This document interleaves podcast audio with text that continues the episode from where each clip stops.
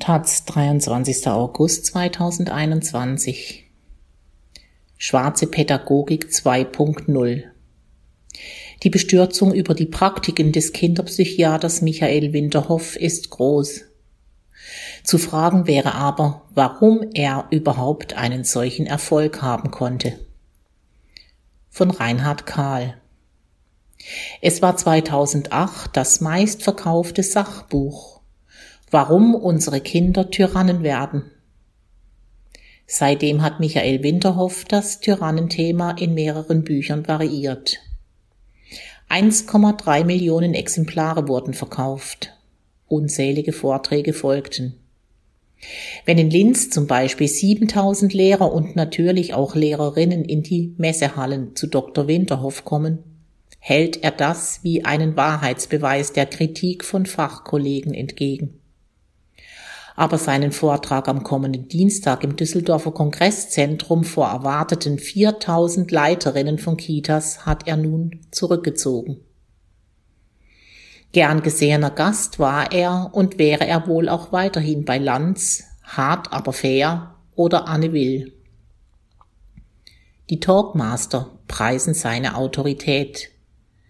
Kinderpsychologe Nummer eins, Maischberger.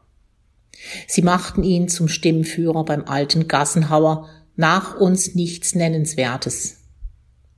Die Klage über den Sittenverfall bei der Jugend fand man ja schon auf altägyptischen Steintafeln. Winterhoff datiert den Beginn des Verfalls von der alten Sollbruchstelle Pubertät zurück auf dreijährige Kinder oder gar auf anderthalbjährige. In diesen frühen Entwicklungsstadien hielten die Eltern, sagt er, ihre Kinder gefangen, weil sie ihnen keine Grenzen setzen. Seine Diagnose Eltern-Kind-Symbiose. Die Eltern lieferten sich den kleinen Tyrannen, die sie peppelten, aus.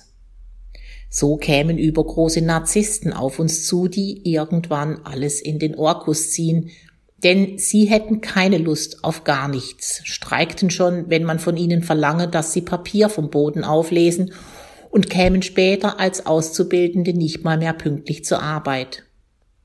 Inzwischen seien 50 Prozent, manchmal sagt er auch 60 Prozent, nicht mehr ausbildungsfähig.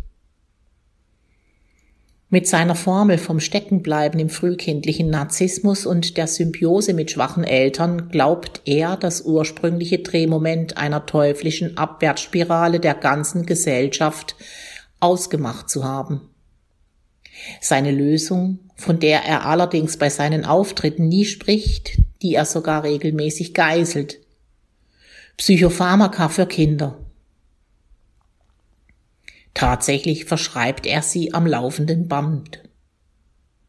Pipamperon, ein sedierendes Neuroleptikum, das Kinder müde und häufig dick macht, nach dessen Einnahme sie widerstandslos funktionieren. Er gab diesen Stoff Kindern über Jahre. Ohne Diagnose, außer seinem selbst erfundenen ständigen Mantra frühkindlicher Narzissmus und Symbiose mit den Eltern. Das zeigt nun eine Fernsehdokumentation. Dr. Med Michael Winterhoff, der berühmte Kinder- und Jugendpsychiater, ein Kindervergifter? Das ist, wenn man die Kinder manche sind inzwischen Jugendliche, die Eltern und eine Erzieherin in der ausgezeichneten WDR-Doku von Nicole Rosenbach gesehen hat, kaum übertrieben. Pipamperon wird sonst, wenn Kindern überhaupt, nur als Notfallmedikament gegeben.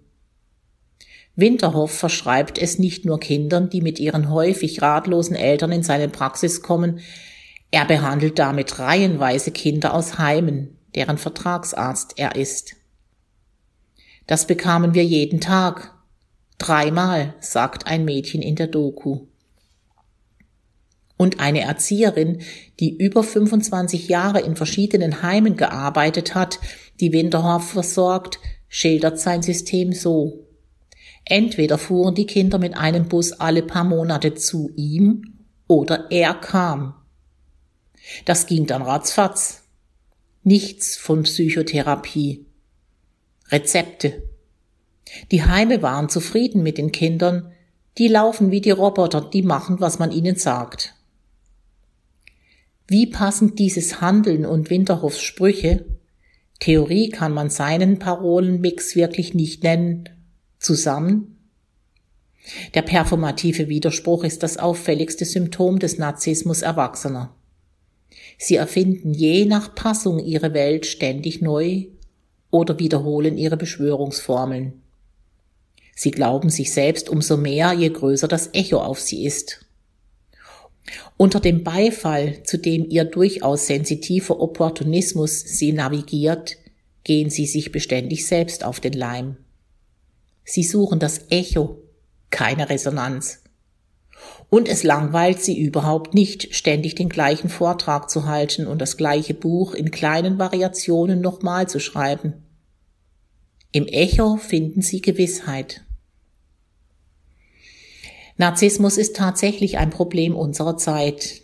1979 erschien vom US-amerikanischen Kulturhistoriker Christopher Lasch Zeitalter des Narzissmus.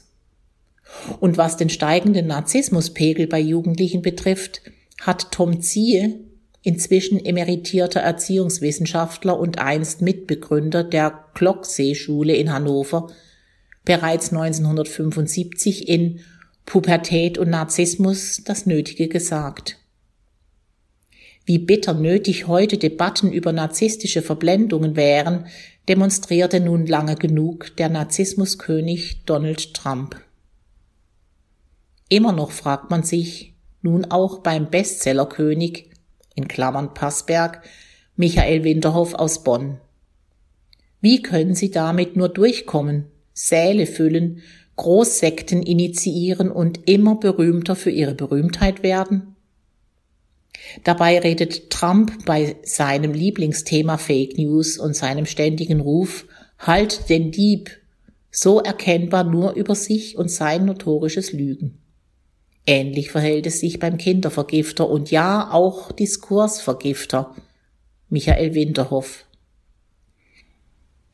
Narzissmus ist tatsächlich sein Ding. Nur sucht er offenbar keinen Therapeuten für sich. Er verweigert auch den Kindern, deren Eltern ja gewöhnlich aus Not zu ihm kommen, die Psychotherapie und vorher schon eine individuelle Diagnose. Was sich später bei gewissenhaften Therapeuten zum Beispiel als Asperger-Syndrom oder Beziehungsstörung herausstellt, bekommt bei ihm wie ein Sekundenkleber immer das gleiche Label mit anschließender Medikation. Entwicklungsretardierung mit Fixierung im frühkindlichen Narzissmus. Und dann morgens, mittags und abends Pipamperon. An den Individuen mit ihrer je besonderen Geschichte war und ist er gar nicht interessiert. Das kostet Zeit und verlangt vor allem zuzuhören, eben miteinander zu sprechen. Mit seiner Zeit geizt er nicht. Er die große Kapazität hat ja so viele Patienten und dann noch die Heimkinder. Winterhoff hält auch den Eltern seiner Patienten lieber kleine Vorträge, statt sie zu Wort kommen zu lassen. Seine Diagnose steht ja ohnehin fest. Bei Jungen betastete er in einer Erstuntersuchung schon mal den Penis, was in der Psychotherapie unüblich ist. Dass Menschen bei anderen das bekämpfen, was sie bei sich selbst ahnen oder sogar erkennen, ist normal. Jeder kennt das von sich, wenn man die Innenbeleuchtung einschaltet. In Klammern Luhmann.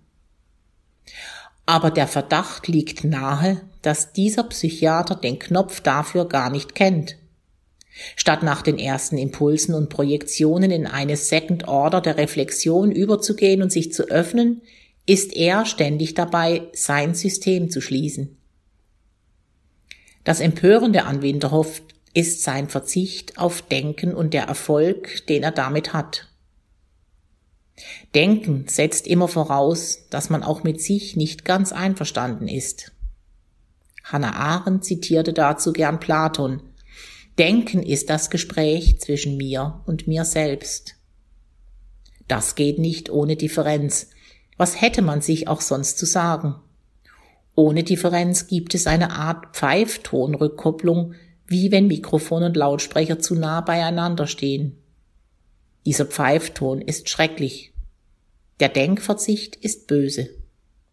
Versessenen auf Eindeutigkeit neigt diese Haltung zum Krieg, zum Vernichten. Das war der Kern der schwarzen Pädagogik, und der Vernichtungsimpuls ging über die Erziehung weit hinaus. Die schwarze Pädagogik eines Winterhoff arbeitet mit der Schwarzmalerei. Ein Großteil der heutigen Schüler ist emotional und sozial auf dem Stand von Kleinkindern. Also muss man sie bekämpfen, wenn man den Zusammenbruch der Gesellschaft verhindern will. Bekämpfen mit Pipamperol und wieder strikten Gehorsam verlangen. Das erste Gebot, du sollst funktionieren. Die Freiheit der Kinder wird zum Feindbild schlechthin. Vorstellungen von selbstorganisiertem Lernen sind dann der Kern des Übels. Erziehung und Bildung sind die DNA-Werkstätten der Gesellschaft, im Guten wie im Schlechten. Deshalb ist das System Winterhoff und vor allem das Echo auf ihn so irritierend, sein Erfolg verweist aber auch auf einen blinden Fleck der Gesellschaft in nachautoritären und zugleich post-antiautoritären Zeiten. Der Mangel an wirklich erwachsen gewordenen Erwachsenen. Die, zitieren wir nochmal Hannah Arendt, den Kindern gegenüber die Verantwortung für die Welt auch da zu übernehmen, wo sie nicht mit ihr einverstanden sind. Erwachsensein heißt auch, das innere Kind zu schützen. Inneres Kind? Albert Einstein antwortete auf die Frage, wie er sich seine Entdeckungen erkläre, dass ich immer das innere Kind geblieben bin. Den Abtreibungsversuchen des inneren Kindes, wie es Winterhoff betreibt, zu widerstehen, dem dummen Echo eine Vielfalt von Resonanzen entgegenzusetzen und statt Grenzen Formen zu entwickeln, das ist eine Aufgabe, die sich lohnt.